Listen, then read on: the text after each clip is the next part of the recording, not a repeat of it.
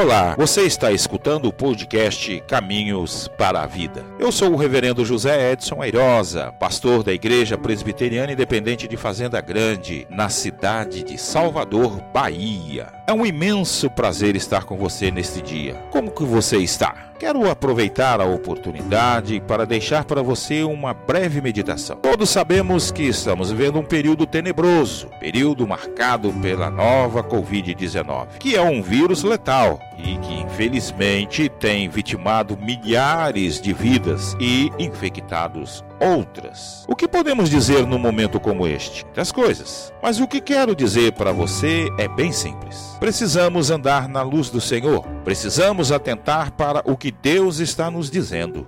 Outro detalhe que quero destacar diz respeito ao fato de abrirmos-nos para o aprendizado. Isto é, precisamos aprender a fazer o bem, porque fazendo o bem, nós atentamos para a justiça, repreendemos o opressor, defendemos o direito do órfão e pleiteamos a causa da viúva. Gostaria também de destacar três coisas aqui que são importantes. São elas a solidariedade, a compaixão e o amor. Este foi o nosso podcast de hoje. Deus te abençoe. Até a próxima.